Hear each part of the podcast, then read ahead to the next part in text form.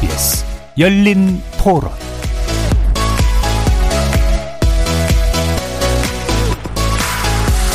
안녕하십니까. KBS 열린 토론 정준희입니다.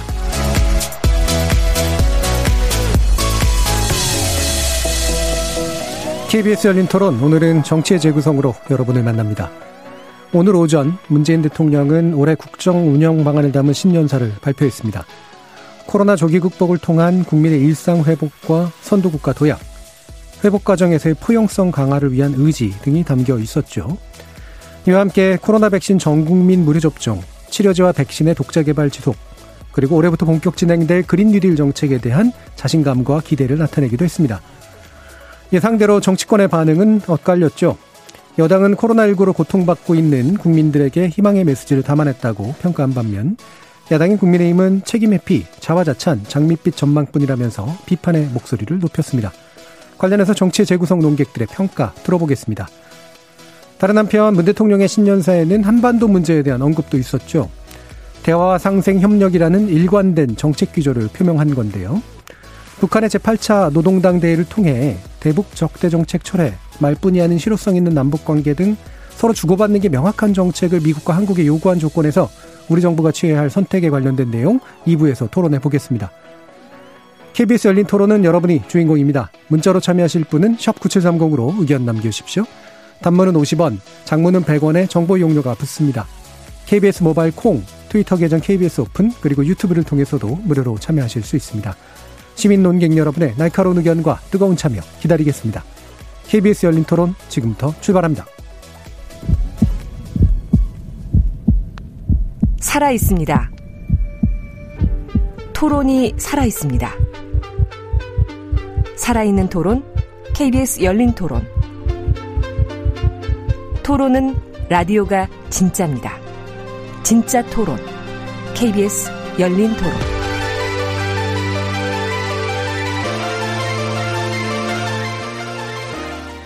정치를 보는 색다른 시선, 정치의 재구성에서 함께합니다. 네 분의 논객 소개해드릴 텐데요. 더불어민주당 장경태 의원 나오셨습니다. 네, 안녕하세요. 장경태입니다. 이준석 전 국민의힘 최고위원 자리하셨습니다. 네, 안녕하세요. 그리고 정현정 국민의당 국민미래연구원장 함께하셨습니다. 네, 안녕하세요. 전 정의당 혁신위원이셨죠. 김준우 변호사 나오셨습니다. 네, 3주 만에 인사드리겠습니다. 김준우입니다. 자, 3주 만에, 2주 만에, 1주 만에 뭐 다양한 분들이 어, 자리를 좀 비우셨긴 했는데 어, 마침 뭐 말씀이 나온 김에 어, 이렇게 갇혀 지내던 생활 어떠셨어요, 김준우 변호사님? 네, 뭐 많은 분들이 경험하셨을 텐데 상당히 좀 답답하더라고요. 예. 집 안에서도 방 안에서 다른 가족들이랑도 좀 격리와 거리두기를 해야 되기 때문에 이걸 좀 계속 어, 여러 번 거치신 분들한테 참 다시 한번 음, 존경한다는 말씀을 드리고요. 어, 저도 방송 같이 한 분이 저기 확진돼서 밀접 접촉자로 분류돼서 뭐 음성 나왔지만 자가 격리를 했는데요. 어쨌든 국민 여러분 계속 세심하게 뭐 자기 관리랑 이런 걸 좀 잘 하시면 좋을 것 같습니다. 네, 자가격리 중에도 막 이렇게 그 비대면으로 출연하시는 분들 꽤 계시던데 김준우 변호사님 잘 안 보셨던 그것 같아요. 정도까지 제가 이제 음. 청취율의 핵심적인 인재가 아니라는 게 이번에 씁쓸하게 평가로 확실히 들어왔습니다. 저는 사모님이 굉장히 강력한 그 격리를 원하셨다고. 그럼 아, 이준석 최고는 마찬가지 이유였긴 했었죠. 예, 예. 네. 저도 이제 뭐 같이 방송했던 분이 확진이라 가지고 저도 이제 일주일 정도 저는 격리를 이제 했는데 예. 어, 저는 이제 갑자기 이제 저도 통보를 받고 이제 격리에 들어갔거든요. 그러다 보니까 뭐 준비해놓고 들어간 것도 아니다 보니까 집안에서 거의 뭐 게임만 했습니다. 그래가지고 게임도 갑자기 뭐 하려다 보니까 제가 오래전에 즐겼던 스타크래프트 거의 뭐 일주일에 300판 했던 것 같습니다. 네. 뭐 좀 있으면 아마 개인 방송을 새로 여시지 않을까 싶은데. 자 그러면 자, 오늘 이제 신년사 대통령 신년사 관련해서 내, 내용을 좀 이어볼 텐데요. 어, 장경태 의원 이야기는 좀 나중에 이번에 또 들어볼게요. 어, 왜냐하면 아무래도 모아서 또 나름대로 해주실 얘기들이 있으시겠으니까 정현정 교수님 의견부터 먼저 좀 들어보겠습니다. 어, 국정 그 사실은 그 책임져 오신 기간이 한 4년을 넘어가고요. 어찌 보면 이제 임기가 얼마 남지 않은 그런 것이었다고 보여지는데 근데 국민들에게 사실은 지금 갈급한 문제들이 여러 가지가 네. 있잖아요. 뭐 물론 음, 답변을 하셨다고 얘기할 수도 있겠지만 부동산 문제, 코로나 방역 문제, 백신 접종 문제 여러 가지 지금 현실적으로 정부에게 요구하는 것들, 특히 이제 경제 문제는 예. 경제가 너무 안 좋아지고 있는 이 현실이라고 하는 부분들. 그러니까 여기에 대해서 일정하게 뭐 한 1년 정도 어, 기간이 남아 있긴 합니다만 어, 처방책을 좀 제시를 해주는 그런 신년사가 됐으면 어땠을까라는 네. 생각이에요. 경제가 안 좋은 것도 사실 따지고 보면 문재인 정권 4년 동안의 실책일 수 있는 거 아니겠어요? 네. 그러면 그 잘못된 부분을 인정하고 어떻게 가는 것이 좋겠다. 여전히 우리 경제가 비전이 있고 미래가 있다. 이런 어, 낙원 같은 얘기를 하실 게 아니라 무엇을 잘못해 왔고 어떤 부분을 어떻게 고쳐서 바로 잡아서 가겠다라고 하는 부분들을 말씀해 주셨으면 네. 국민들이 굉장히 좀 마음에 와닿는 그런 것이 아니었을까. 음. 또 부동산 정책도 그래요. 기본적으로 공급 대책 하신다고 하지만 그 공급의 기조를 바꾸라는 요구가 많았거든요. 네. 그러니까 소위 말하는 투기 세력에 대한 생각, 다주택자들이 주택을 내놓지 않게 만드는 제도적인 규제, 이런 것들을 과감하게 풀어야 사실은 공급 문제가 해결된다라고 하는 요구들이 많았는데 대통령은 그전에 기존의 기조를 유지하겠다 그랬어요. 네. 뭐 임차인 보호, 그다음에 투기 억제. 이걸 유지하면서 사실은 어떤 물꼬가 튀어질지, 음. 새로운 대책이 뭔지, 그런 어떤 그 실용적인 대책이 보이지 않는 그런 것이기 때문에 야당 쪽에서는 사실은 자화자찬이냐, 네. 여전히. 우리에게 지금 장밋빛이 있는 게 아니라 어려운 고통을 풀어야 되는 실질적인 해안이 필요한 때인데 대통령조차도 너무 꿈 같은 얘기만 하고 있다. 네. 그런 평가가 나온 나왔고요. 좀 실질적인 답변을 문재인 대통령께서 국민들에게 아직도 안 주시고 계시나 네. 그런 생각이 듭니다. 어, 정책 전환이 좀 필요한 부분이 있었는데 거기에 대한 메시지가 없었다. 또는 유지하려고 하는 그런 모습만 많이 보였다. 그다음에 구체성이 확실히 좀 떨어지고 있다라고 하는 그런 측면에 대한 이야기고 어 그다음에 전반적으로 들어보면 약간은 자화자찬에 가깝지 않았느냐라는 안 좋은 평가를 내려주셨습니다. 자 그러면 김준우 변호사님 지금 하실 만하신가요? 아, 네, 뭐, 저 잠깐 기침할 뻔해가지고 예, 예. 그 죄송합니다. 아까 먹은 과자가 좀 얹힌 것 같습니다. 네. 그 그러면 먼저, 이준석 최고위원 네, 먼저 네, 네, 할까요? 예. 예. 아니 근데 저도 이제 신년사 내용을 보면 아무래도 임기 마지막 해를 앞두고 이제 하는 말씀이시기 때문에 뭐 하시는 말씀 힘이 실리지 않는 건 어쩔 수 없다. 네. 예를 들어 어떤 목표로 세운 것들 중에서 예를 들어 부동산 대책 같은 경우에도 겸허하게 지금까지의 정책 실패를 인정하신 부분을 저는 아주 높게 평가하고요. 그런데 이제 공급 대책을 내시는 과정에 대해서도 이제 보면 그 안에서 단기간에 빨리 공급될 수 있는 어떤 방법들을 찾겠다 이러는데 지금까지 여당 같은 경우에는 부동산 정책에 대해 가지고 이게 부동산은 한 번 하면은 한 5, 6년 걸린다 이런 식으로 얘기했었는데 음. 지금 와서 이제 단기적인 정책들이 내놓겠다고 하는 것은 그 약간 모순되는 지점이 아닌가 이런 생각은 들어가지고 지금 정책적으로 시장에 신뢰를 줄만할 수 있는 그런 수단할 수 있는 방, 동원할 수 있는 수단이 많지 않구나라는 네. 걸 오히려 느낄 수 있지 않았나 이런 생각이 들고 저는 또 한 가지 키워드 이번에는 작년이나 재작년에 비해 가지고 남북 관계 아니면 평화에 대한 메시지가 좀 약해진 건 사실입니다. 네. 근데 이제 그건 특히 이번에 미국의 정권 교체기가 우선 지금 음. 어, 맞닥뜨려 있고 무엇보다도 북한도 마저도 그 정권 교체기 속에 관망세를 취할 것이기 때문에 대통령께서 지금 주도권을 잡기가 정권 초반큼 쉽지 않다 이런 생각 때문인 것 같아서 사실 이번 그 신년설전 보면서 다 이제 좋은 말들이에요. 그러니까 뭐 딱히 흠을 잡고 싶은 그런 내용은 없습니다. 네. 하지만 전체적으로 아무래도 정권 말이다 보니까 힘이 떨어지고 구체성이 부족해 보이고 때로는 또 약간 지나간 기차에 손흔 드는 격인 그런 약간 메시지들이 있었다는 거는 네. 부인할 수 없었다. 이런 생각을 하고 코로나와 방역에 대해 가지고 이제 강한 의지를 보이셨는데 저는 뭐 그거야 국민들 갈망 아니겠습니까?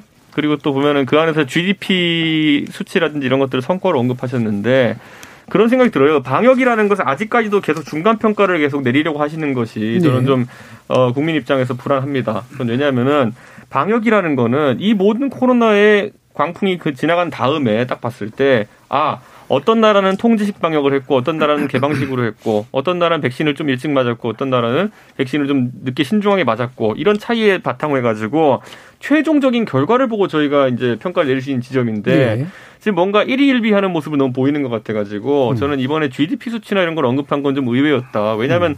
지금 딱 봐도 집단 면역이 형성되는 시점이 우리가 조금 늦게 되면은 다른 나라에 비해 상당한 정기적 타격을 입을 것이고 네.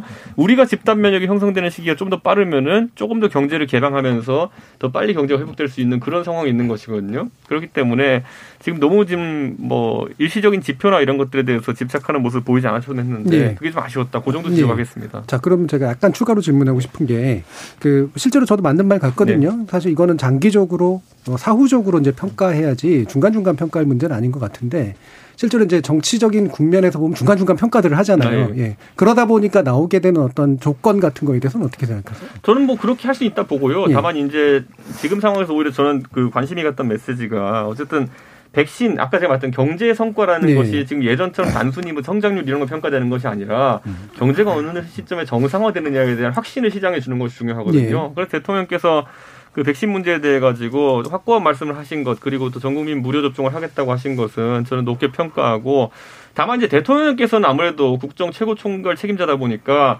그렇게 개괄적으로 말씀하실 수밖에 없고 이제 총리라든지 각 부처의 장관들이 예를 들어 백신 일정 같은 경우에는 꼭 뭐 야당한테 해명하라는 것도 아닙니다. 네. 국민과 시장에게 믿음을 주기 위해 가지고 어느 시점에 어떻게 접종을 시작해서 어떤 절차를 하겠다는 것을 앞으로 꾸준히 국민에게 전달하는 과정이 필요하지 않을까 음. 그런 생각을 합니다. 알겠습니다. 방역 관련해서 예. 뭐 덧붙이실? 좀, 예. 예. 예. 그러니까 정치적 평가에 부응하는 해야 될 필요성 뭐 물론 있겠지만 예. 근데 사실 정치적 평가 K 방역에 대한 정치적 평가는 정치권에서 그냥 직접적으로 제기된 것이 아니라 음. 실제로 민생 현장에서 못 살겠다. 이게 기본적으로 지금 뭐 거리두기 방식이라든지 또 여러 가지 그 단순 그 격상되어지는 조정되어지지 않는 그 거리두기 강화라든지 이런 것들이 실제 민생 현장에서 타당성이나 또는 현실성이 떨어진다라고 하는 국민적인 비판 목소리가 지금 많이 제기되고 있는 상태잖아요. 그러니까 이 와중에 K 방역의 우수성을 국민들에게 얘기하는 것이 과연 현실적으로 정치적으로 타당한 것인가라는 예. 것이고요. 오히려 어, 거기에 대한 답변을 두지 아- 주지 않으신다면 기본적으로는 그런 발언 자체는 정치적으로도 어, 평가하는 것에 대해서 부응하는 것이었다 이렇게 보기도 사실 어렵다. 네. 그러니까 현재 지금 민생 현장에서 요구하고 있는 소상공인이라든지 그 생활고를 겪고 있는 여러 어려운 어, 여- 체육인들 또 시설인들 전부 다 지금 그 길거리에 나와서 어, 지난주 주말에도 네. 그 추위에도 지금 어, 문 열게 해달라고 요구하고 있는 거 아니겠습니까? 이걸 어떻게 조정해 갈 건지 거기에 대한 기본적인 해안을 마련하고 거기에 적합한 거리두기 환경들을 만들어내는 그런 어떤 책임 있는 자세가 지금 필요한데 그냥 무조건 사회적 거리두기를 하라고 일관되게 얘기를 하고 계시니까 예. 아, 그런 차원에서는 좀 국민의 목소리가 반영되는 그런 어떤 중간 평가였으면 더 좋았겠다 네. 그런 생각이 들어요. 예. 김준우 변호사님. 그러니까 신년사에서 평가를 여러 가지를 해볼 수 있을 텐데 일단 얼마나 국민 일반들과 공감하고 소통한 신년사였느냐 그리고 앞으로 1년 1년 반 동안 무엇 어떤 전망과 희망 기대를 할 수 있게끔 만드는 신년사였냐 이 두 가지를 큰 축으로 놓고 보면서 분석을 하면 말한 것과 말해지지 않은 것들이 무엇인지를 좀 잘 살펴보는 게 중요하다고 생각하거든요. 예. 근데 대통령께서 얘기하신 것 중에 뭐 틀린 얘기는 크게 없습니다. 근데 그렇다면 얘기한 것 중에서 조금 긍정적이면서도 좀 아쉬운 게 있다면 예를 들어 어, 검찰 개혁에 대해서 큰 비중을 두지 않고 그냥 권력기관 개혁 정도로 톤다운을 해서 이야기를 예. 드렸고요. 조금 분량적으로는 부족하지만 부동산 정책에 대한 반성과 성찰을 담아낸 부분은 어느 정도 그동안 정권에 대해서 일리 있던 비판에 대해서 좀 수용하는 모양새였다는 면에서는 어떤 공감과 소통을 위한 노력을 했다 오랜만에 네.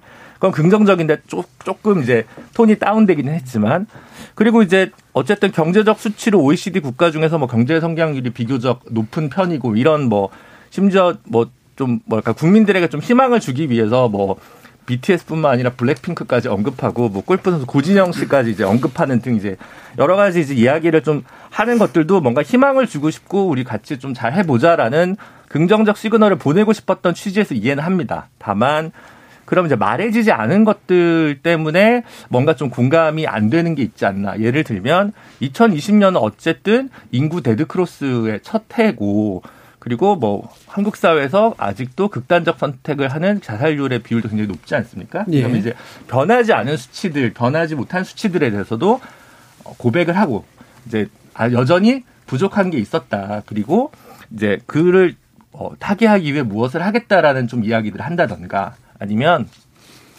그린 뉴딜이나 뭐 지역 균형, 지역 분권과 관련된 뉴딜을 굉장히 많이 이야기를 하고 있는데 지금 우리가 기후 위기에서 왜 기후 악당 국가로 평가받고 있는지 국제 사회에서 왜 지금 어 수도권 중심의 국가 발전 전략 때문에 경로 의존성이 문제가 돼서 여러 가지 문제를 낳고 있는 상황에서 이 위기 지수가 심상치가 않다. 그동안 열심히 해보려고 했지만 잘 안 된 것도 있지만 예. 우리 사회가 여전히 이 부분에서 굉장히 위기가 좀 감지되고 있는 게 심각한 수준이다라는 것에 대해서 어 국민들 앞에 진솔하게 얘기를 하고 그렇기 때문에 새로운 뉴딜이 필요하다라고 얘기를 좀 하면 차라리 감흥이 있을 텐데 그냥 뉴딜이 필요하고 잘할 거다라는 얘기만 이렇게 하시니까 그 말해지지 않은 것들이 말한 것들 어떤 신빙성이나 이런 것들에 대해서 조금 설득력이나 논거가 좀 약해지지는 않았나라는 좀 아쉬움이 있고요. 그래서 약간 저는 그런 양가적인 감정으로 이 신년사를 좀 바라봤습니다. 음, 그러니까 말해진 것은 뭐 큰 무리는 없었는데 말해지지 않은 것들에 대한 느낌은 별로 좋지 않더라. 네. 어, 그런 쪽이셨네요. 자, 장경태 의원 오래 기다리셨습니다. 네, 신년사기 때문에 좀 야박하지 않게 생각해 주셨으면 좋겠습니다. 그러니까 국민들께 감사한 마음을 표현하고 또 정부의 역할과 책임을 강조하신 또 신년사에 또 보는데요. 어, 의료진들은 헌신적으로 환자를 돌봤고 국민은 스스로 또 방역의 주체가 되었습니다. 이웃의 안전이 곧 나의 안전이라는 평범한 진실을 또 놀라운 또 실천으로 보여주는 우리 국민들께 감사함은 당연하고요. 또 한편으로는 정말 이 코로나19라는 기나긴 이 전쟁, 이 정말 전쟁보다 더 심한 어, 고통 속에 많은 소상공인과 자영업자, 중소기업 종사자 또 취약계층들이 어, 너무 고생하고 계신 거를 잘 알고 있습니다. 그렇기 때문에 우리가 어떻게 하면 이 경제, 경제를 회복하고 방역도 성공할지에 대한 고민이 있는 것 아니겠습니까? 어, 방역을 성공적으로 어, 잘 어, 이 방역을 이겨내면서도 또 한편으로는 경제적인 어떤 어려움을 이겨내야 되는 함께 이런 이중고에 시달리고 있기 때문에 과거에 우리 대한민국은 IMF 상황에서도 인터넷 강국이 되고 또 벤처 신화를 이룩했습니다. 코로나 위기 속에서도 우리는 바이오나 반도체, 탄소 중립들을 어떤 새로운 또 비전을 제시하고 가고 있는 것이거든요. 그렇기 때문에 이 일단은 백신에 대한 부분들 좀 많이 언급을 하셨고요. 어, 다음 달부터 백신 접종이 시작할 수 있게 또 우리가 백신 자주권을 확보하는 등의 이런 자체 개발 노력도 하겠다라는 말씀 또 현재 이 경제적 어려움이 있지만 우리가 OECD 국가 중에 최고의 성장률을 기록하고 있고 또 이 소위 마이너스 성장률도 좀 최대한 잘 방어하고 있는 나라 중에 하나입니다. 어, 그런 상황에서도 또 투자의 심리가 위축될 수 있는데 코스피 3천 시대를 열기도 했고요. 국민 모두가 함께 지금 노력하고 있는 과정이고요. 또 3차 재난지원금이 앞으로 이 위기를 극복하는 마중물이 되었으면 좋겠다라는 말씀. 또 한편으로는 지금 부동산 얘기도 많이 하시는데 사실 부동산은 이미 지난달 경제정책 방향 보고에서도 어, 3기 신도시 중 등의 어떤 수도권 127만 호 공급을 신속하게 한다든지 공공임대주택의 확대나 일반 공급의 확대 등에 대한 여러 가지 어, 지금 어려운 서민 경제 안정을 위한 노력들을 많이 또 부동산 정책에 대한 어떤 적극적 공급 정책들도 이야기를 하고 있습니다. 그렇기 때문에 이런 부분에 대해서 종합적으로 정말 대한민국 정부가 국민의 어려움보다는 정부가 그 빚, 어, 빚과 짐을 떠안으면서도 국민의 아픔을 분담하려 하고 있고 또 스스로 또 짊어지려고 하고 있다. 대통령께서 아마 그런 여러 가지 고민들을 함께 좀 종합적으로 고려해서 말씀하신 신년사인데요.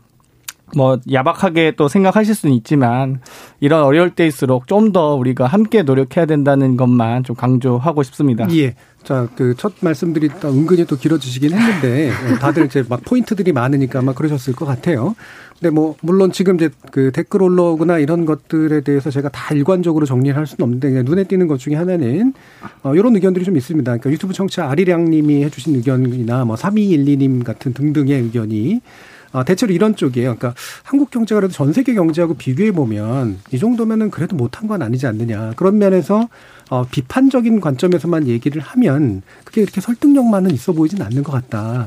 그래서 과연 이 비판은 어떤 근거로 하는 얘기냐라는 그 의견들이 좀 꽤 많으셨어요. 그래서 이 부분은 뭐 상식적으로 충분히 나올 수 있는 견해긴 하니까 또 한 가지는 이제 이런 쪽인 것 같습니다. 그러니까 오늘 그 대통령 신년사 안에서 보면 이제 자화자찬이라고 비판받을 수 있는 요소는 분명히 있는데 공은 이제 시민들한테 돌리고 그다음에 앞으로 잘해보겠다라면서 희망을 좀 주기 위한 어떤 액션이나 멘트 같은 것들이 좀 많이 있었기 때문에 어 그게 이제 자화자찬으로 들릴 수는 있으나 시민들에게 이제 희망을 북돋기 위한 어떤 시민들에게 공을 돌리는 언사 같은 거로도 이해할 수 있지 않을까라는 그런 측면도 있어서요. 이 부분에서 두 분 의견 한번 들어볼게요. 네. 그 제가 아까 말했던 것처럼 결국 통제식 방역이라는 거는 거의 셧다운에 가까운 조치로 지금 경제 전반을 막아가지고 그래서 사람과 물자의 교류를 좀 제어하는 네. 방법으로 지금 방역을 하는 것인데 이게 긴급 상황에서는 어쨌든 저희가 긴급 조치로 하는 것이지만은 결국에는 경제를 닫아놓는 결과를 낳는 거기 때문에 이게 장기적으로는 어떤 효과를 미칠지 한번 지켜봐야 되는 거거든요. 예. 예를 들어 다른 나라들 같은 경우는 우리랑 물론 조건이 다르고 뭐 인구 밀도도 다르고 경제 구조도 다르고 하기 때문에 이런 통제식 방역을 잘 하지 않습니다. 그런데 이제 그런 상황 속에서 우리가 단기적으로 통제식 방역으로 이제 어느 정도 수치가 유지되는 것처럼 보인다고 하는 것은 우리가 이제 사실 수출 주도형 국가이기 때문에 네. 이런 상황 속에서 내수가 지금 무너져가는 상황 속에서도 경제 지표상으로는 크게 어려움이 나타나지 않는 그런 어, 지점이 있습니다. 그런데 지금 보시다시피 결국에는 우리나라 수출 대기업 같은 경우에는 뭐 현대차라든지 삼성전자는 최근에 주가도 상승할 정도로 어느 정도 코로나 위기를 잘 극복하고 있는 반면에 우리 진짜 내수 자영업 같은 경우에는 네. 지금 뭐 폐업이 줄을 잇고 있는 상황이거든요. 그러다 보니까 방역이라는 것을 경제 지표로 측정하기에는 회복할 수 없는 피해를 입는 우리 중소소상공인들이 너무 많다. 이 지점을 야당에서는 계속 지적하고 있는 것이고 딱 그겁니다. 폐쇄식 방역을 이렇게 했을 때 결국에 대기업은 타격 입는 거 거의 없습니다. 네. 하지만 결국에는 자영업자라든지 소상공인들 같은 경우에는 말 그대로 폐쇄해 버렸으니까요. 저희가 농담 삼아서 매번 하는 말이 진짜 학교 폭력을 없애는 방법이 뭐냐 해서 학교를 없애면 된다 이런 식으로 가서는 안 되는 거거든요. 그래서 저는 방역도 마찬가지로 어느 정도 이제 트레이드 오프가 있는 것인데 예. 거기서 우리 정부가 선택한 것이 단기적으로는 지금 수치적으로 좋은 결과가 나올 수 있겠으나 결국에는 백신 전쟁의 승부가 날 것이다. 음. 이런 관점을 가지고 좀 더 지켜봐야 된다는 게 야당의 입장입니다. 예. 정현준 교수님. 그 경제 성장률을 GDP 지표로 말씀만 하셨단 말이에요. 음. 예, 그 기본적으로 뭐 그 GDP라고 하는 것이 과연 경제 성장 음, 발전을 나타내는 그런 어떤 주요한 핵심 기준이냐 음. 거기에 대해서도 뭐 많은 사람들의 이견이 있겠습니다만 좋습니다. 뭐 우리가 그렇게 전 세계의 경제 구조에 비해서 나쁘지 않다는 건 정도는 인정하지만 네. 아까 자- 이준석 최고 말씀드린 것처럼 체감 경기가 어떠, 어떠냐라는 거거든요. 음. 국가 수반이 실제로 경제 정책을 할 때 대외 경제 안에서 수출을 어, 성장시키고 뭐 여러 가지 나라 안으로 들어오는 돈의 양을 증가시키는 것도 경제 정책의 한 일환이지만 네. 실물 경제를 어떻게 정상화시키고 체감 경기를 어떻게 활성화시킬 것인가. 근데 문재인 정부에서 기본적으로 이 부분에 대해서 활용했던 정책 수단이 뭔가를 물론 코로나로 인해서 경제 상황이 굉장히 나빠져 있는 거는 맞지만 네. 소득 주도 성장 이거밖에 기억나는 게 없어요. 기본적으로는. 그래서 최저임금 올리고 뭐 이런 과정들. 그러니까 이런 것들이 실제로 우리의 어떤 내수 경제를 그동안의 코로나 이전에도 상당히 취약하게 만들었다라는 전문가 의견도 있어요. 네. 그렇다면 국민들이 요구하는 건 뭐냐면 4년 동안 재임 기간 동안 내수 경제 또 체감 경기 이걸 위해서 문재인 대통령이 어떤 정책 수단을 활용했고 뭐 일자리 창출 이건 뭐 상상도 못하는 일이 되어 버렸지만 그러니까 여러 가지 그 과제들이 있었을 거예요. 그런 어떤 국민의 체감 경기상으로 보여지는 지표를 활용하셔서 예. 우리에게 희망과 빛을 주셨다면 저는 그것을 받아들이기 상당히 어, 어, 쉬웠을 것이다 이렇게 말씀을 드리는 거고요. 네. 그래서 여전히 국민들은 절망입니다. 아까 말한 것처럼 폐업을 얼마나 많이 하는지 몰라요. 네. 제가 사는 주변 동네에도요. 가게 하나 하나 건너 하나는 거의 지금 과거에는 거기가 상당히 상관 상권으로 활발한 지역이었거든요. 지금 거의 폐업해서 문을 열지 않아요. 예. 그러니까 이게 바로 실질적인 국민들이 체감하는 경제 내수 시장의 문제이잖아요. 예. 아, 이 부분이 지금 전혀 진작이 안 되고 있는 문제, 정책 대안이 안 나오고 있는 문제, 이런 것들에 대해서 국민들에게 좀 더 설명하고 거기에서 우리에게 희망이 있다 라고 말씀을 해주셨으면 국민들이 좀 더 좋았지 않겠나 예. 이런 말씀이고요. 또 예. 하나는 희망을 주는 메시지 좋은데요. 4년 평가하셔야 됩니다. 임기 4년 보내셨잖아요.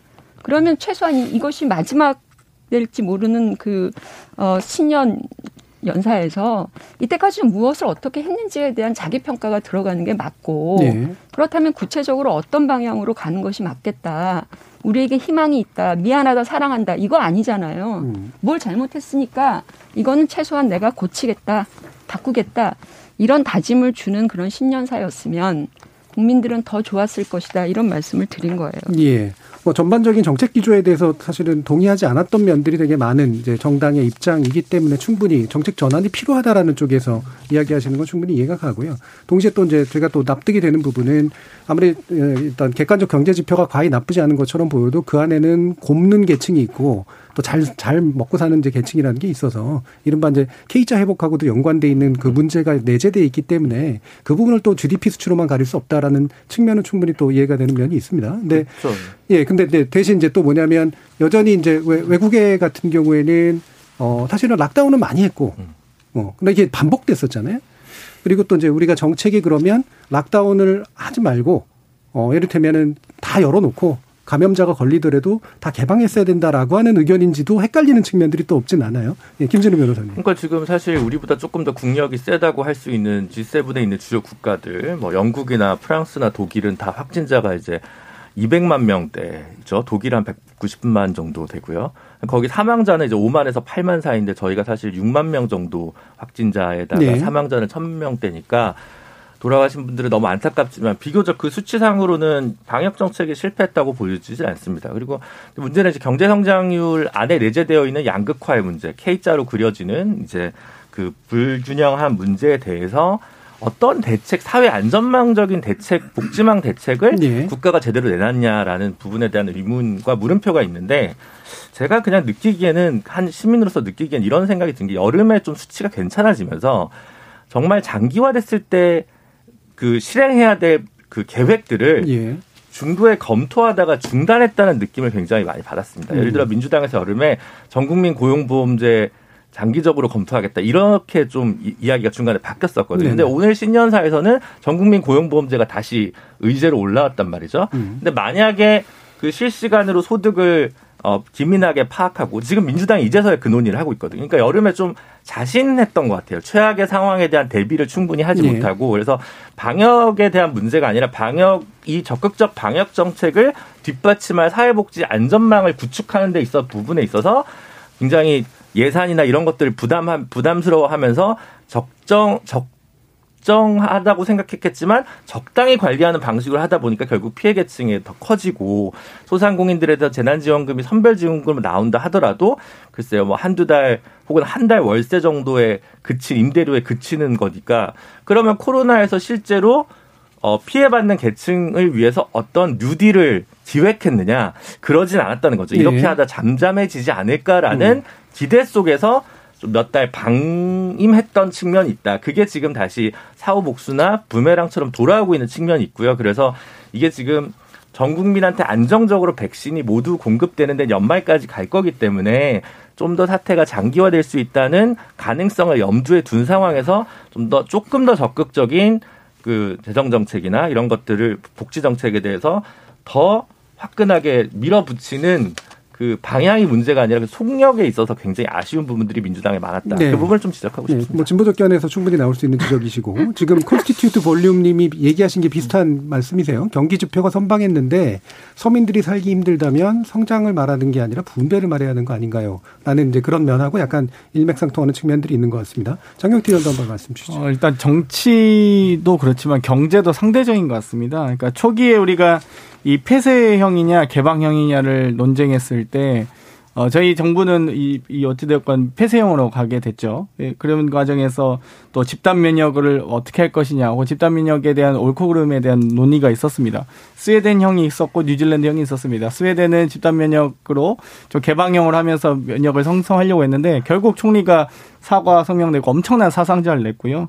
뉴질랜드가 그나마 지금 모범적인 폐쇄형 형태로 해서 네. 방역에 성공하고 있는데 이와 더불어 K 방역 또한 성공한 사례로 우리가 이 전 세계가 동참하고 있지 않습니까? K 방역의 어떤 조건으로는 뭐 마스크나 거리두기, 집합 금지 등이 있었습니다.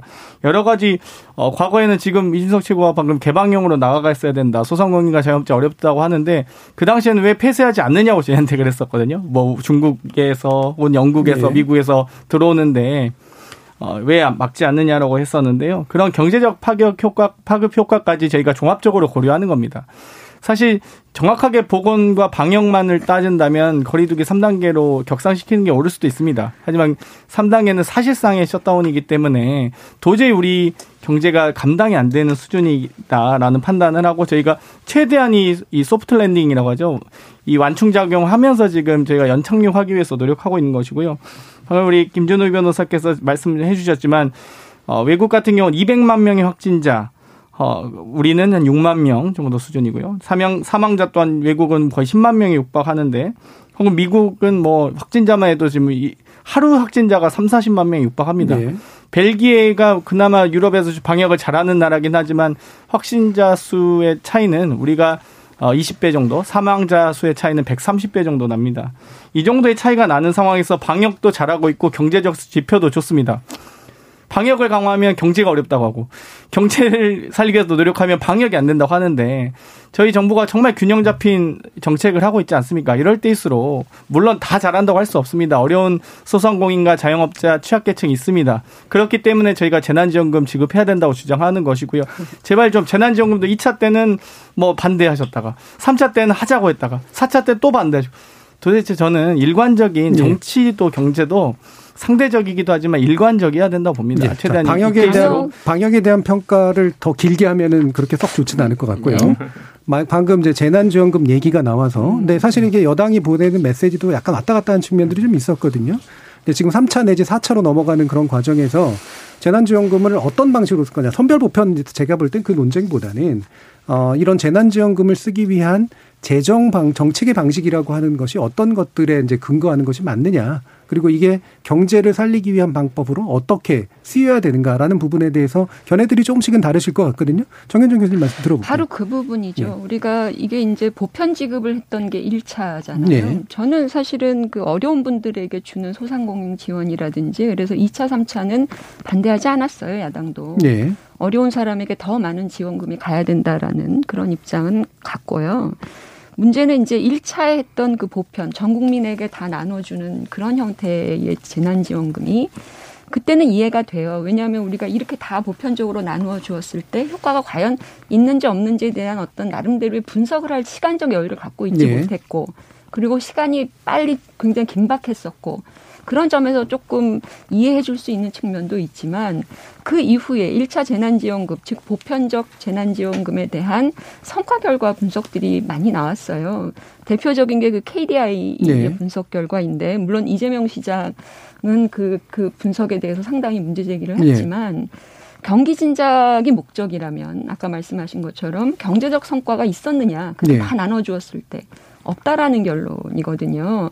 그러니까 특별하게 이렇게 가계 소득으로 보존을 해서 일정한 금액을 줬을 때 이것이 어떤 그 상업 활성화라든지 거래 활성화라든지 이런 걸 줘서 소상공인에게 도움이 되고 경제가 좀 살아나고 이런 효과는 없었다고 하는 거예요. 네. 그냥 단순 소비성으로 끝나버리는 이런 어떤 결과만을 나타냈다라는 아주 체계적인 분석 결과가 지금 나와 있는 상태인데 이걸 전혀 감안하지 않고 또 4차 지원금을 얘기를 하는데 이게 용어도 좀 바뀌었어요. 이제는 위로금이라고 민주당에선 얘기를 해요. 지원금도 아니고 위로금이랍니다. 그러니까 네. 그거는 실제로 그런 경제 성과와는 무관하게 어려운 국민들에게 그냥 돈 나눠주겠다. 뭐 이제 이런 얘기로 가고 있는 것 같은데 왜 이 나와 있는 결과 분석에 대해서 민주당이나 청와대는 일정하게 청와대는 물론 아직까지 얘기를 하지 않았지만 민주당의 경우에는 이런 분석에 대해서 왜 천착해서 보지 않는지 그런 것들이 문제고요. 보편적으로 지급되는 것들에 대한 경제 성과에 대한 분석은 좋지 않다라는 예. 결과 분석이 있고 다만 이것은 어려운 사람에게 줄 때는 그 효과가 증대된다라는 그런 성과 결과 분석이 있으니 그것에 천착해서 지원금을 활용하는 것이 훨씬 도움이 된다. 그런 예. 것이 야당의 주장이라고 할 수 있겠습니다. 예, 그 부분은 뭐 KDI 보고서가 실제로 약간 그런 쪽으로 가까운 거는 맞는 것 같고 이재명 지사 또 말씀대로 이제 반론하신 것도 있고 또 이제 이게 또 장기적으로 놓고 이제 이 부분을 추적한 실제 경제학적 분석은 사실은 또 아직은 나와 있는 상태는 아니기 때문에 약간 뭐 양가적으로 좀 바라볼 필요는 있을 것 같고요. 자, 장경태 의원 방금 말씀에 대해서 지금 또 이제 4차까지 이제 얘기가 되는데 위로금이라고 얘기하고 있나요, 지금? 아니요. 뭐 저희는 네. 일각에서의 주장인 것 같고요. 네. 그 사실 양양자 최고위원께서요. 뭐 언론에 위로금이라는 용어를 뭐 계속 일각이죠. 쓰셨어요. 네, 일각 양양자 최고위원의 당론은 아니기 때문에 제가 음. 이 소위 이제 뭐 선별적이냐 보편적이냐 논쟁은 사회자께서 말씀하셨듯이 제가 그걸 가지고 논쟁하고 싶지는 않습니다. 다만 아, 기본적인 이 어려움의 소위 이 승수 효과라고 하죠. 소득이 증가하면서 지출이 증가하고 이 경제 선순환을 이루는 과정. 그러니까 결국 이 심리적인 위축이 좀 이 가중되고 가속화될 경우에 경제가 이 정도의 지출을 하지 못할 정도의 어, 유동 자산 있는 자금이 있는 건 아닌데 더 위축된 현상이 있거든요. 또 혹은 투자 심리도 위축되면서 또 다른 형태로 지출보다는 지출과 투자보다는 다른 형태로 좀 이 굳어버리는 자금이 현상들이 있는데 어, 이런 것들을 좀 해소하기 위해서 저희가 재난지원금을 이, 이 어, 뭐랄까요 지원하는 이유도 있습니다. 그렇기 때문에 뭐 단순하게 이 재난지원금이 뭐 예를 들면 6조를 풀었는데 이 결국 3조밖에 경제 효과가 없다 라고 주장할 수는 있습니다만 6조만큼이나 이 국민들이 받는 어떤 정말 이 뭐랄까요 이 어, 마중물 같은 역할을 했으면 좋겠다라는 거고요. 지금 여러 가지 어려움들이 있습니다만 전체적으로 전 국민이 동참해서 이 어, 코로나 위기를 극복하기 위해서 노력하고 있는 과정 아니겠습니까? 그렇기 때문에 저희가 어, 이 부분을 어, 최대한 이 계속 이 경제적 쇼크를 주고 있는 이, 어, 이 소위 2차, 3차 wave를 벗어나기 위해서 이 재난지원금을 준비하고 있다 말씀드리고 싶습니다. 예, 관련해서 이제 윤하영님 같은 경우에 저는 재난지원, 재난지원금 총 490만 원 받아서 가게 운영에 조금이라도 도움이 됐습니다. 감사합니다라고 좋은 의견 주셨고요. 사리고원님 같은 경우는 재난지원금을 위해 국채를 발행해야 하는데 국채는 누가 갚나요? 미래 세대에게 큰 짐을 지운 일입니다. 따라서 신중해야 할 문제라고 여겨집니다라고 약간 우려하는 그런 말씀도 주셨는데 어 4차 재난지원금 관련된 얘기가 나오니까 이제 또 한번 이거 매포 행위 아니냐라는 이제 그 부정적인 얘기가 이제 국민의힘 쪽에서 나오고 있잖아요. 진석 최고는 어떻게 보세요? 저는 저희가 이제 보편적 지급을 하자는 것 그러니까 일률로 뭐 4인 가족 100만 원 이런 얘기가 나오는 것에 대해 가지고는 상당한 우려가 있는 것이 예. 재난지원금이라는 건 재난을 입은 사람한테 돌아가는 비용입니다. 그렇기 때문에 예를 들어 홍수가 나가지고 집이 떠내려가면요. 집이 떠내려간 분한테 재난 지원하는 거 아무도 뭐라 안 할 겁니다. 그 지금 상황에서 전국민 재난지원금이라는 것은 결국 아까 장 의원이 말했던 것처럼 승수 효과를 노리고 경제 활성화를 목적으로 지급하는 네. 방식이거든요. 근데 이거를 그럼 좀 받아들이려면은 사실 이게 무슨 이론이냐면요. 가처분 소득이 늘어나면은 지출이 늘어나고 경제 선순환 구조가 늘어난다. 이 얘기를 15년 전에 했던 사람이 있습니다. 누구냐? MB예요. 예. MB가 그 당시에는 실현하는 도구는 약간 달랐을 겁니다. 왜냐하면은 그 당시 가처분 소득을 늘리는 방식으로 MB는 감세를 하겠다 그랬거든요. 예, 예. 감세를 바탕으로 해서 승수 효과를 통해서 오히려 경기가 활성화되고 그리고 그것에 따라서 세수가 오히려 늘어나는 것. 이게 이제 래퍼 곡선으로 대표되는 고전적 경제학 중에 하나인데 네. 저는 이런 것들을 민주당이 그 당시에 안 받아들였거든요. 왜냐? 그렇게 했을 땐 부자 감세다. 그리고 경제 선순환이 어떻게 되느냐. 승수 효과를 믿을 수 없다. 이런 주장이 있었는데 지금 와가 재난지원금은 뿌리면은 승수 효과가 발생하고 경제가 활성화된다고 주장하는 것이 지금 상당히 이율배반적인 측면이 있는 것 같고 아까 이제 진행자께서 언급하신 KDI의 연구에서도 소비 진작 효과가 기대치에 미치지 못한다는 게 있었기 때문에 저는 아까 490만 원 받아가지고 큰 도움이 되셨다는 분한테 솔직히 말씀드리면은 오히려 이것을 정말 어려운 소상공인한테 모으면은 그 이상을 드릴 수 있다는 겁니다. 예. 최근에 보면은 일본 같은 경우도 영업 제한 조치를 이제 8시 이후에 요식업을 하지 않는 것을 이제 하면서 일본은 영업 정지 조치에 협조하면은 일할 계산을 해가지고 하루에 6만 엔, 그러니까 우리 돈으로 64만 원 정도에 네. 해당하는 돈을 주기로 했거든요. 그러면 이제 예측 가능해지잖아요. 근데 우리 같은 경우에는 우선 자영업자들이 그 방역에 협조하는 자세로 닫아라.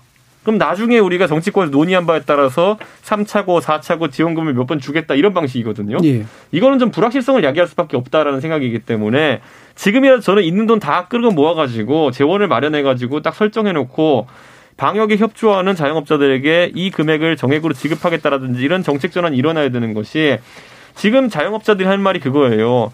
힘든 것도 힘들지만은 더 힘든 것은 내가 얼마나 힘들지 모른다는 것. 네. 앞으로 예측이 불가능하다는 것인데 예를 들어 앞으로 세 달 버티라 그러면은 그에 상관 대출을 땡겨서 준비하겠다. 근데 세 달이 아니라 여섯 달이라 그러면 대출을 또 한 번 땡겨야 되는 거 아니냐. 그 예측 가능하게 해달라는 것이 그 인트였기 때문에 저는 아까 우리가 1, 2, 3, 4차 재난지원금 얘기했지만은 그 사이에 못 웃겼냐면요. 도대체 어디서 나온 건지 모르겠지만은 여당 정치인, 여당 당대표의 선심에 따른 2만 원씩 국민 핸드폰 지원한 것도 있었어요. 예. 그러니까 저는 이런 것들이 산발적으로 나올 것이 아니라 아까 말했던 자영업자 같은 분들이 정말 그 예측 가능하게 이제 방역에 대비할 수 있도록 하는 그런 어떤 재원 마련이 필요하지 않을까. 음. 거기에는 야당도 항상 협조하겠다고 해왔고 항상 협조하고 있습니다. 지금 그러나 선거를 앞두고 또 이제 다수의 표심을 자극할 수 있는 전 국민 재난 지원금 형식이라고 하는 거는 이건 사실 누구한테나 세금을 깎아드릴까요, 올려드릴까요를 여론조사하면 다 깎아달라 그러고요. 돈을 드릴까요, 말까요, 그러면 다 달라 그래요. 그러니까 그런 식의 판단 방식이 아니라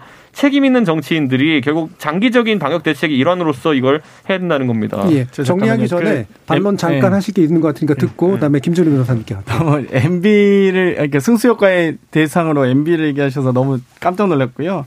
방금 저희가 이제 이 재난지원금이나 여러 가지 이런 것에 대한 논의를 하는 것이 폴 세멜슨 같은 재정주의 학자의 논리입니다. 그러니까 소위 세후 소득이 증가하면 총 수요 곡선이 우상향하면서 경제적 선순환 이룬다는 구조거든요. 근데 사실 MB는 사실 시장주의라고 할 수도 없었죠. 사실상 대부분의 뭐 여러 가지 원래 감세가 빼돌렸기 때문에 그렇기 때문에 네. 저는 기본적으로 이이 소위 재정주의 학자들이 정부 재정을 좀 확장적 재정 정책을 하면서 경제적인 선순환 이룩하기 위한 어떤 여러 가지 형태들 중에 하나가 재난지원금인데 거기서도 가장 중요한 게 저희가 보편적과 선별적 할 때 가장 고민이 그런 겁니다. 자영업자 중에서도 특정 자영업자 13종이든 14종이든 여러 가지 이 대상을 선정하는 것도 어렵고요. 소득이 얼만큼 감소했는지 그걸 증명하는 것도 어렵고요. 그 과정에서 누군 받고 안 받는 소외계층 혹은 소외 대상에 대한 이 상대적 박탈감도 크고요. 함께 K 방역을 모든 국민이 함께 노력하고 있는데 누구는 지원받고 누구는 지원받지 않는다는 그런 어 공동체를 의식을 결여시키는 우리가 집단적으로 이겨내야 되는 이 과정을 저해하는 요소들도 큽니다. 그렇기 때문에 저희가 정말 다 보편적으로 하고 싶으나 이 정말 한정적인 제한 재정 여건으로 어, 이 선별적으로 그리고 더욱더 어려운 분들 뭐 당연히 이 자영업자 소상공인 분들이 너무나 어렵기 때문에 저희가 안타깝게도 이분들에게 더 집중하고 있는 거고요. 어, 정말 M, NBA 얘기 나서 너무 제가 깜짝 놀라서 말씀드렸습니다. 예, 그 뭐 승수 효과에 관련된 건 승수 효과를 지금 이끌어내는 재난 지원금에 대해서 얘기하는 예, 거죠. 예, 그 이끌어내는 방식들은 뭐 감세만 있는 것도 아니고 어떻게 여러 가지 종류들이 있기 때문에 그 부분에 대한 논쟁은 뭐 요 정도 안 해도 될 것 같고요. 김준우 변호사님 오래 기다리셨습니다. 네, 여전히 많이들 하시네요. 저는 예. 오랜만에 와서 적응이 잘 안 되는데 아까 저는 아까 같은 맥락인 것 같으니까 좀 낙관했다는 거죠. 예. 이 문제가 그 가을 정도에 좀 정리가 될 거다. 성공적인 K 방역에 조금 도치됐던 거 아닌가. 그래서 최악의 상황에 대한 대비가 부족했다 보니 같은 논쟁이 지리하게 반복되고 있다. 네. 작년 5월 노동절 정도쯤에 대통령 담화에서도 전 국민 고용보험 얘기가 나왔었는데 그럼 그걸 위해서는 실시간 소득 파악 시스템이 이제 갖춰져야 되는데 그게 국세청의 조직이 만들어진 게 올해 작년 11월입니다. 이제서야 그러면 아직도 갈 길이 멀다는 거죠. 어쩌 보면 어 선별 비용을 최소화하고 가장 효과적으로 선별 지원을 할 수 있는 시스템이 어 올해까지 코로나가 문제가 된다고 하면 채 갖춰지지 못할 개연성이 상당히 있어서 그래서 선별 지원이 더 효과적임에도 불구하고 불가피하게 보편 지급이 진행될 수도 있다라는 것에 대한 저는 고민이 좀 실질적으로 있는 거고요. 지금 버팀목 자금 오늘부터 이제 입금되고 있는데 어 뭐 매출 감소 소상공인 뭐 집합 금지 업종에 따라서 이제 세분하게 잘 됐지만 100만 원, 200만 원, 300만 네. 원. 예. 근데 작년에 이미 폐업하신 분들이 사실은 더 어려운 분들일 네. 수 있는데 이분들한테는 또 그런 지원금이 안 가요. 이런 분들이 되게 힘들어하거든요. 저쪽은 버틸 만한 가게니까 버티고 있었다든지 아니면 지금 원래 상가임대차 보호법상 석 달 이상 이제 연체를 하게 되면 계약을 해지당하거나 이제 모든 권리들이 임차인이 날라가게 생기는데 거꾸로 계약 기간이 1, 1년 이상 남아 있는 상황에서 임차인이 적극적으로 해지할 음. 권리는 보장돼 있지 않거든요. 음. 그럼 네. 이런 감염병 뭐 2단계 정도가 되면 이런 해지권이 임차인에게 부여된다든지 적극적인 그런 코로나 사태에서의 어떤 뉴딜, 새로운 계약의 형성 이런 것들에 조금 더 적극적이어야 될 텐데 그냥 이번 건 넘어가고 차차 하지라고 한 것들이 좀 아니하지 않았나. 요양병원의 코호트 격리가 계속 반복적으로 음. 일어나는 것도 최악에 더 확진됐을 경우 겨울을 다가왔을 때 더 많은 공간을 확보하기에는 그 생각에 미처 못 가지 않았던가 그것이 우리 정부와 뭐 집권 여당이 좀 실기한 부분이었던 것 같고 지금은 제가 볼 때 적어도 1년은 가기 때문에 이 안정적으로 백신이 공급되고 접종이 다 될 때까지요. 그걸 보면서 이제는 그때그때가 아니라 그리고 장기적으로도 이런 감염병이 또다시 반복될 수 있는 위험을 인식하고 좀 그런 시야 속에서 정책을 쭉 짰으면 좋겠다라는 생각을 네. 합니다. 저 얘기가 지난 1차 재난지원금 음. 나올 때도 다 나왔던 전문가들이 제안했던 것들이에요. 그래서 소득 계상하는 거며 저희도 여기 나와서 얘기했던 게 기억이 나는데 음. 그런 기준들을 마련해 놓아야 할 것이다. 이준석 최고도 그때 음. 얘기를 했던 걸로 저는 기억을 해요. 예. 우리도 방송에서 하물며 그 보통 사람들도 얘기를 하는데 과연 정부 여당은 그동안 그 많은 기간 동안에 이런 그 전문가들의 의견은 아니다라고 부정하면서 계속해서 보편적 그것만 생각하고 있으니까 이게 정치적인 어떤 수단으로 활용되는 거 아닌가라는 그런 의구심도 나오는 거잖아요. 예, 예. 그러니까 그런 부분에 대해서는 좀 고민을 해야 될 것 같아요. 알겠습니다. 지금 뭐 저기 김준우 변호사님 얘기할 때마다 제가 그걸 지지하는 의견을 또 말씀드리는 것 같아요. 좀 이상하긴 한데 오르길사님이 이런 의견 주셨네요. 일각에서 금과 옥조 같이 여기는 재정 건전성이 걱정된다면 지금이야말로 증세를 논의할 때가 아닐까요? 정의당의 재난연대에서도 좋은 방법이라고 생각합니다라는 그런 의견도 또 주셨습니다. 뭐 하고 싶으신 말씀 많겠습니다만 일단 어, 재난지원금 관련된 입장, 그 다음에 신년사에서 주요 포인트에 관련된 부분, 각 당의 입장 좀 들어봤고요. 어, 이어지는 2부, 시간 많이 남지는 않았습니다만, 어, 대북 관계 문제에 관련된 내용 신년사하고 연관해서 한건 함께 토론 진행해 보겠습니다. 여러분은 KBS 열린 토론과 함께 하고 계십니다. 토론이 세상을 바꿀 수는 없습니다. 하지만 토론 없이 바꿀 수 있는 세상은 어디에도 없습니다.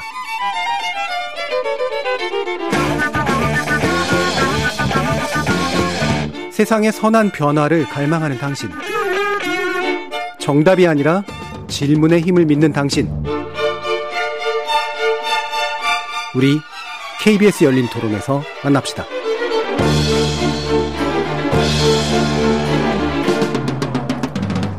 KBS 열린 토론 월요일 코너 정체 재구성 함께하고 있습니다. 전 정의당 혁신연진이신 김준우 변호사, 정현정 국민의당 국민미래연구원장, 이준석 전 국민의힘 최고위원, 그리고 장경태 더불어민주당 의원 이렇게 네 분과 함께하고 있는데요. 자, 남은 시간 동안은 보통은 신년사에서 아까 이제 이준석 최고위원도 말씀 주셨지만 보통은 이제 대북 관계 관련된 문제가 많이 얘기가 되는데 올해는 사실은 그 부분이 상대적으로 좀 줄어든 면이 좀 있긴 있죠. 그리고 새로운 게 나왔다기보다는 이제 기조를 좀 유지하고 기대한다 정도의 어, 의견으로 읽히는데 어, 이 부분에 대한 뭐 나름대로 분석이나 진단을 해주시면서 동시에 이제 그 김정은 위원장의 이제 신년사 내용 속에는 두 가지 측면이 다 담겼죠. 그러니까 뭐 보통 미사일 쏘고 이런데 그러지는 않겠지만 음. 약간의 이제 압박 수단을 남겨놓으면서 이제 핵 전력에 관련된 강조를 하고 동시에 대북 적대 정책을 구체적으로 철회해주면 거기에 맞춰서 뭔가를 해보겠다라는 정도의 의견을 지금 낸 상태에서 어, 현재 이제 남북 관계를 바라보는 눈은 어때야 되는가라는 그런 측면이 이제 핵심일 것 같아요. 어, 이 부분은 이준석 측원 의견 들어보겠습니다.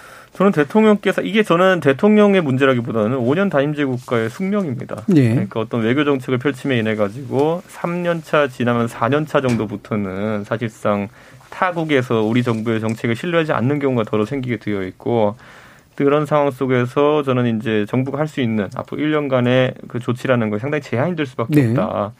저희가 기억하지만은 김대중 대통령께서 2000년도에 처음으로 남북 정상회담을 하셨을 때 그땐 집권 3년 차였기 때문에 많은 기대치와 더불어 소속 조치가 가능했습니다. 그런데 두 번째로 노무현 대통령께서 이제 퇴임하시기 한 대여섯 달 앞두고 이제 그, 그 정상회담 했을 때는 했다라는 의미 또 했구나라는 의미 정도는 굉장히 들수 있었겠고 뭐 선언이야 있었지만은 그 이후에 후속 조치를 기대하기 어려운 정치적 상황이 있었거든요. 예. 그거는 임기 마무리이기 때문에 그랬는데 저는 지금 문재인 정부 같은 경우에도 그 임기 말이 다가옴과 더불어 가지고 지금까지 뭐 보조를 맞춰오던 미국 측 파트너인 트럼프 대통령이 사실상 실각하게 되면서 그러면서 지금까지 짜왔던 틀이 다 얼그러진 것이 아닌가 좀 예. 그런 우려가 있습니다. 그래서 저는 김정은의 어쨌든 이런 신년사도 그렇고 어쨌든 뭐 이런 걸 보면서 그 김정은 총비서 선출되고 이런 과정 속에서 북한에도 어느 정도 변화가 있겠지만은 적어도 미국 측의 이제 카운터파트가 완벽하게 이제 정권을 잡고 다 이제 정책을 이제 설정하기 전까지는 예. 북한이 쉽지 쉽게 움직이지 않으려 것이다 이런 생각이 들어가지고 저는 문재인 정부도 어쩔 수 없이 지금 새로운 뭔가를 펼치기는 어렵지 않느냐. 그래서 음.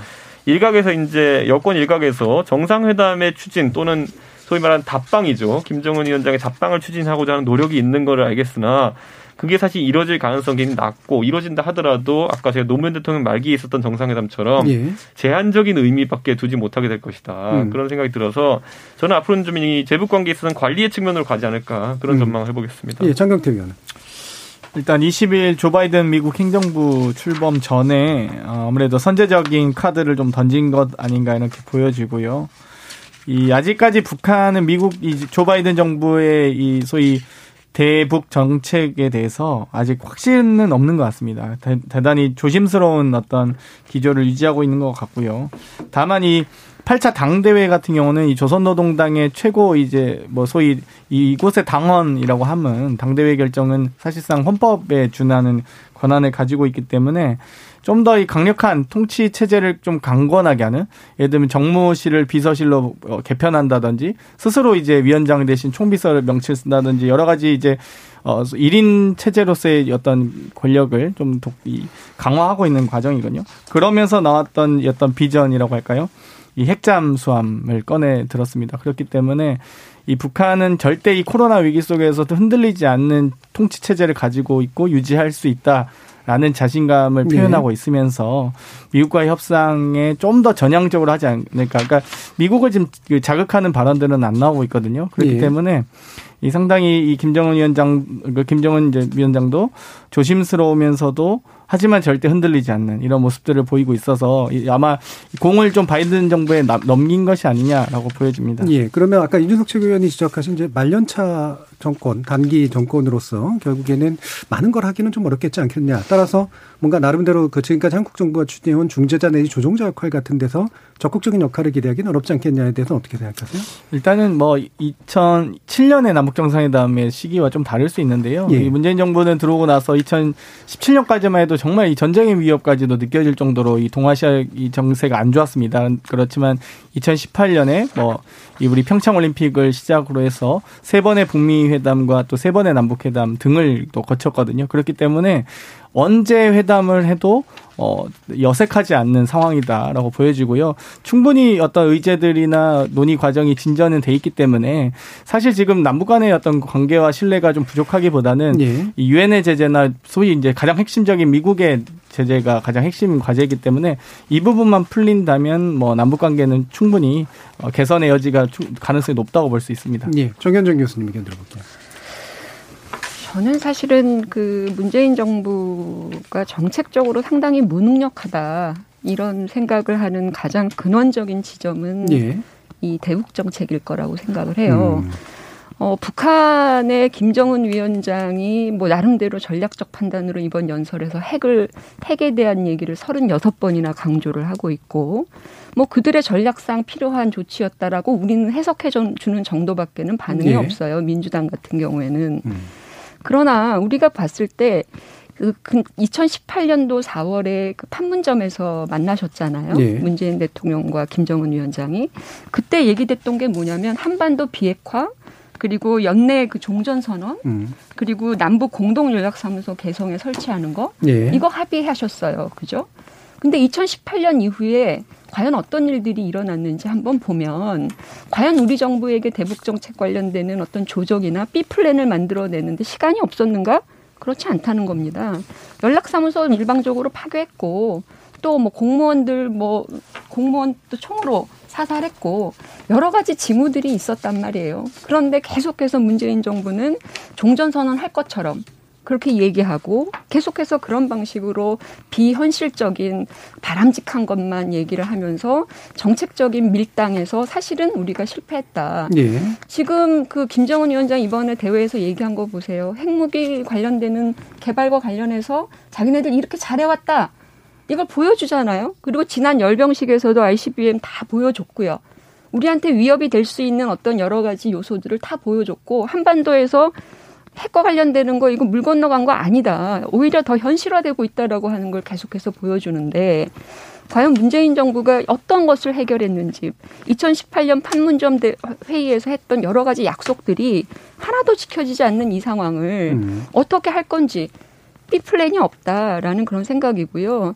바이든과 관련해서 이미 북한은 맞습니다. 협상 들어갔어요. 핵 문제 관련해서 자신들의 방식으로 핵 종결 또는 핵 관련해서 관리를 네. 하기 위해서 이미 그들은 그렇게 스텝을 끌어나가고 있는 상황인데 과연 우리 정부는 저렇게 위협적인 얘기를 하고 있는 북한에 대해서 여전히 남북 정상회담 하겠다, 평화 유지하겠다 이런 아주 실효성이 떨어지는 얘기만 하고 있으니 실제로 문재인 정부가 이 대북 정책을 어떻게 지금 마무리할지 상당히 걱정이 되는 부분이기도 합니다. 예.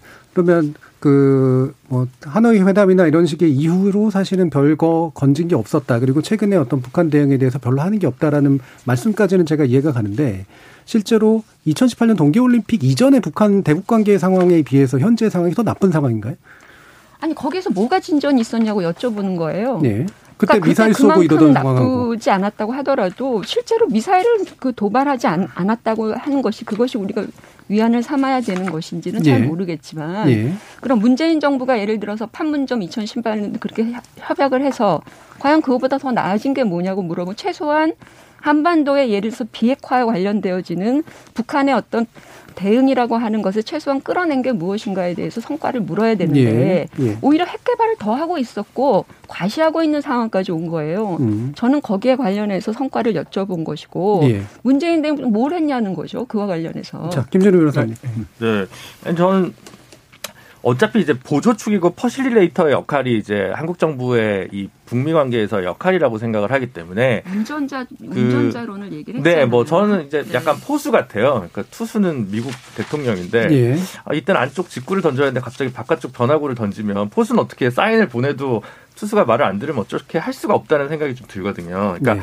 투수를 근데 두 투수를 다 상대하는 거죠. 그러니까 제가 생각하기에는 우리는 계속 포수 역할을 우리 정부는 하고 있고, 그러니까 꼭 투타의 대결이라는 것이 아니라, 그러니까 이렇게 어 그 문제에서 간극이 있는데, 그래서 저는 김장 완화가 어느 정도 됐다고 생각하고 한국 전쟁 종전 이후에 뭐랄까 뭐랄까 상상하기 어려웠던 북미 정상회담까지 이끌어낸 것만으로도 사실 결정적인 성과를 못 따왔을지 몰라도 어떤 금기를 깨고 상상력을 좀 해방시켰다는 측면에서 여전히 좀 점수를 주고 있습니다. 하지만 네.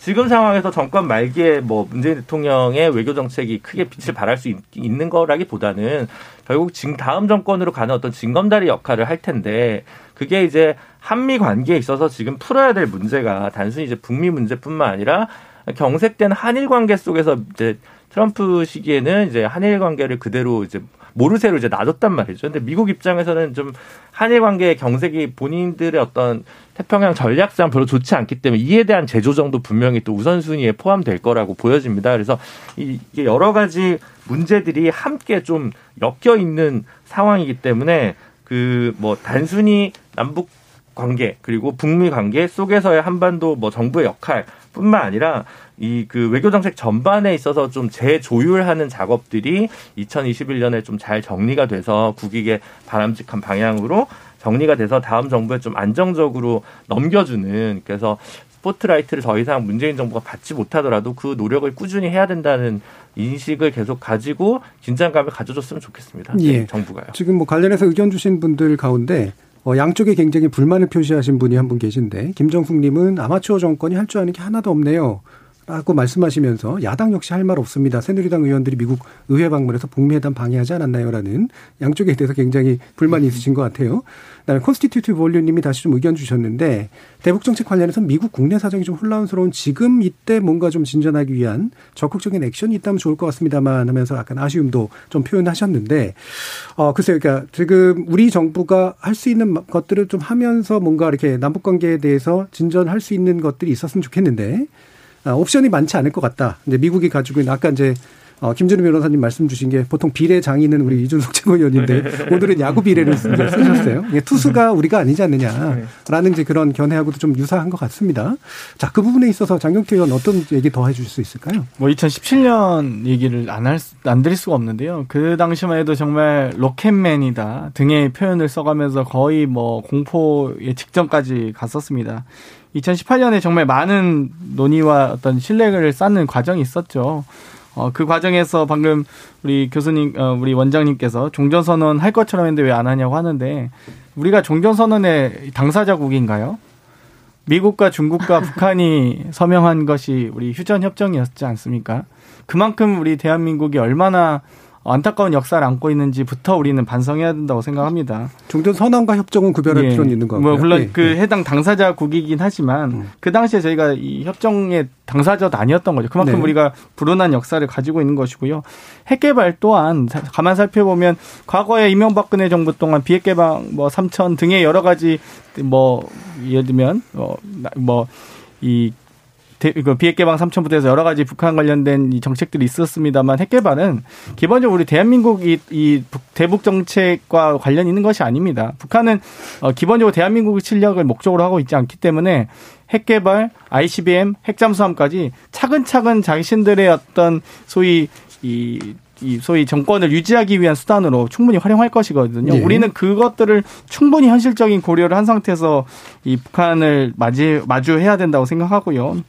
이 그런 2018년에 신뢰관계가 쌓여 있기 때문에 정말 안타까운 사건이긴 하지만 어, 작년에 어떤 사건에서도 예를 들면 통전문의 형태로 스스로 어떤 자기들의 어떤 방어 시스템, 대공 시스템이라든지 이런 해양 경계 시스템에 대한 오류를 인정했고요. 이 또 지휘 체계의 잘못도 시인하면서 또 나름 자기들의 최선을 다한 사과도 하였습니다. 그 정도의 이 전향적인 태도는 이 그게 무슨 사과냐 아니냐 이렇게 이제 받아들일 게 아니고요. 그 해당 정치 체제와 우리와의 관계 속에서 우리가 이제 그럼 여기가 받는 주는 메시지가 무엇인가를 정밀하게 정교하게 해석해서 대북 관계를 우리가 만들어 네. 나가고 도- 이 동아시아 외교를 펼쳐 나가는 것이 바로 대한민국의 외교 정책이 돼야 되거든요. 그런 것들을 종합적으로 이 논의했을 때 결정적으로는 이제 어찌되었건 이 조 바이든 정- 행정부가 새롭게 출범하고 있기 때문에 이, 이 과정에서 북미 간의 대화가 좀 더 잘 이루어지길 이 좀 더 지금 이 소위 바이든 정부가 우리 한반도에 대한 정책을 좀 더 관심이 있을지 모르겠지만 최대한 관심을 이끌 수 있게끔 대한민국 정부가 노력할 수밖에 없습니다. 잘 예. 아시다시피. 자 그러면 대북 그 관계, 예. 예, 정현주 교수님께 다시 또 공을 넘겨서요. 예, 아, 네. 공이 공이 오늘은 또 주로 많이 가네요. 네. 그 사실 이제 국민의당도 만약에 집권을 한다면 이제 대한민국의 위치를 보면서 뭐 한미동맹 얘기 많이 하실 것 같긴 합니다만 구체적인 어떤 진전을 내기 위한 나름의 또 정책 방안들이 있을 거 아니에요. 현재 같은 조건이라면 어떤 것들을 내실 수 있을 것 같으세요? 저는 기본적으로 비핵화의 어떤 기조나 조건들에 대해서 네. 우리가 한미동맹 체제 안에 있는 거 아니겠습니까? 지난번에 제가 사실 북한에 대해서는 우리가 전략적 어, 인내를 한다고 하더라도 과연 그런 문재인 정부가 어, 미국과의 관계에서 대북 문제를 풀기 위해서 실효성 있는 대안을 갖고 접근을 했던가? 네. 그 부분을 봤을 때는 저는 상당히 충돌이 많이 있었다고 봐요. 그거는 음. 그 비핵화의 정의를 달리 내리면서 부- 미국이 갖고 있는 비핵화와 또 북한이 생각하는 비핵화라는 부분들에 대해서 최소한의 절충점도 못 만들어냈어요. 기본적으로는. 그런 차원에서 미국을 설득하는 것도 어려웠을 거고.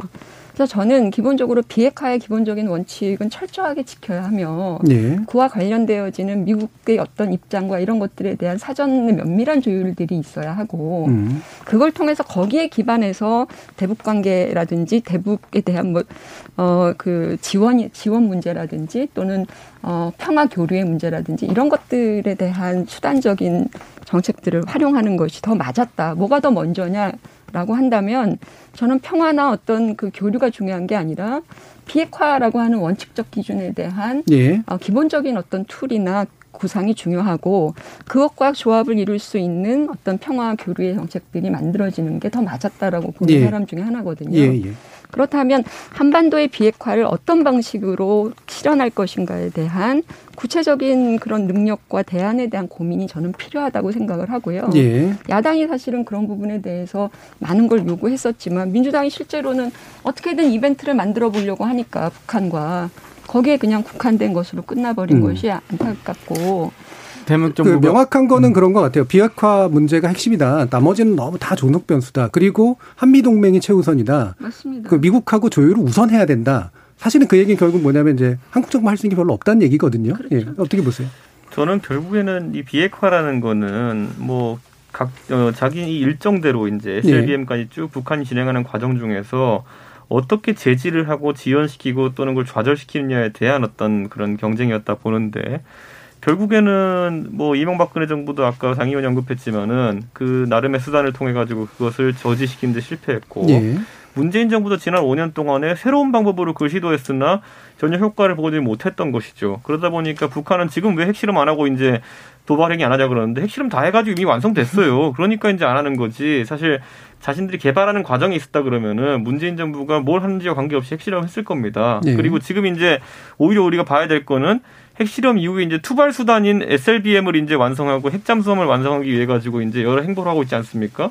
이거 문재인 정부가 어떻게 하더라도 이제 제재하지 못할 겁니다. 그러니까 저는 이 과정 속에서 사실 뭐 우리 정부가 할 수 있는 제한적인 어떤 역할밖에 없다는 걸 인지해야 되는 것이고 예. 저는 그러면 이제 결국 이제 이 상황에서 그 핵을 보유한 북한과의 외교 관계 속에서는 우리가 항상 우려했던 것처럼 우리가 불리한 위치에 놓일 수밖에 없는 것이거든요. 음. 그렇다면 좀 더 대외적인 외교 역량이나 이런 걸 강화해야 되는 그런 분위기인데 지금 미국과 우리나라의 관계라든지 일본과 우리나라의 관계 중국과 우리나라의 관계, 러시아와 우리나라의 관계라는 것이 그러면은 매우 안 좋다는 사강 외교가 지금 사실상 전무하거나 아니면은 일부 국가 같은 경우에는 최악의 상태인 상황 속에서 그 견제 수단마저도 마련이 되었는지 이런 것들이 이제 예. 야당은 지적할 수밖에 없는 거거든요. 그렇기 때문에 저는 지금 그 신년사에서도 보면은 문재인 대통령께서 평화에 대한 언급을 하면서 북한을 주체로 놓고 굉장히 고민하시는 것 같은데 네. 저는 북한은 어떻게 한다 하더라도 잠수함 만들고 SLBM 만드는 거 계속 할 것 같고요. 결국엔 그걸 제어할 수 있는 일말의 수단은 우리가 사강 외교를 복원하는 데 있다. 네. 그렇기 때문에 바이든 행정부의 출범과 맞춰가지고 그런 쪽의 역량을 좀 강화하는 쪽으로 네. 하시면은 좀 무리가 없지 않을까 그런 생각을 합니다. 예, 김준호 변호사님. 저는 뭐 똑같은 얘기 반복하기보다 예. 조금 뜬구름 잡는 얘기를 좀 하고 싶은데 예. 시진, 재밌게 하셔야 됩니다. 시진핑, 예. 푸틴, 그다음에 이제 뭐 아베, 뭐 주요 플레이어들이 그리고 이제 아베 없어 이제 이제 없지만 예. 그동안 그렇다는 거죠. 이제 트럼프가 이제 예외적으로 단임 대통령으로 끝났지만 이 외교 문제가 사실은 좀 장기적인 플랜 속에서 이제 진행이 되려면 우리 사회에서 5년 단임제 대통령이 이 외교 정책을 끌어가지고 과연 연속적인 한반도와 사강 외교의 안정성이 보장될 수 있을 것인가라는 예. 물음이 항상 있어요. 그래서 외교 안보는 대통령이 뭐 아니면 그리고 해서 뭐그 국정은 이제 뭐 내각의 총리가 하는 이원 집정부제가 됐든 뭐 4년 중임제가 됐든 뭐 순수 내각제가 됐든 간에 그런 한반도의 어떤 이런 외교 정책의 그 어떤 장기 지속 플랜이 좀 필요하다는 전제 하에서의 개헌 고민을 결국 우리 사회가 한 번은 다시 하지 않으면 대통령 5년마다 갈리고 정, 그 정권의 성격에 따라서 계속 왔다 갔다 하는 이 상황에서 결국은 너희 대통령 바뀌면 끝나잖아라고 얘기하면서 어, 북한에서도 계속 한국 정부를 네. 상대화할 수밖에 없고 보조자 취급밖에 할 수 없는 것이 또 우리가 갖고 있는 어떤 내재적 한계가 아닌가. 그래서 음. 그런 고민도 다시 한번 좀 해볼 때가 되었다라는 얘기로 좀 마무리하고 싶습니다. 예. 좀 어, 짧게만 짧게만 30초만 하시면 예. 예. 통일 대박 같은 소리라고 음. 생각하는데요. 체제 보장, 비핵화, 대북 제재 이제 다 대한민국 정부 할 수 있는 게 아닙니다. 대한민국 정부 뭐 했냐고 하는데요. 좀 보수 정당이 좀 대안을 말씀해 주셨으면 좋겠어요. 미국과 유엔이 자금 동결하고 PSI, PSI를 포함한 모든 봉쇄 정책을 해도 핵 개발되고 있습니다. 그거는 현실적인 상황인 거고요. 결국 이 트럼프가 평화 비용으로 주장했던 게 방위비 분담금 1조에서 6조 올려달라는 얘기였습니다. 대한민국 정부 6조까지 방위 분담 할 수 있습니까? 그런 상황에서 저희가 할 수 있는 최선의 노력을 다했다 말씀드리고 싶습니다. 그러길래 누가 트럼프랑 놀라 그랬어요. 처음에 자, 그렇게 같이 놀려서 난리치더니만. 대통령도 어떻게? 자, 뭐 마무리 발언 하실 시간은 이제 없고요. 예, 박혜수님이 이제 병하지 않은 북한 정권이 안타깝다. 어, 북한 고위층의 변화가 있어야 될 것 같다라는 말씀도 주셨고 0385님은 기존 정부에서 통일 대박 말고 한 일이 있는지 모르겠다. 북에 대해 저자세라고 지금 비판하는 것은 온당한 지적인지 다시 한번 묻고 싶다라는 의견까지도 주셨습니다. 자, 어, KBS 열린 토론 월요일 코너 정치의 재구성 어, 이것으로 모두 마무리하겠습니다. 오늘 토론 함께해 주신 장경태 더불어민주당 의원, 이준석 전 국민의힘 최고위원, 정현정 국민의당 국민미래연구원장 그리고 김준우 전 정의당 혁신위원 네 분 모두 수고하셨습니다. 감사합니다. 감사합니다. 감사합니다.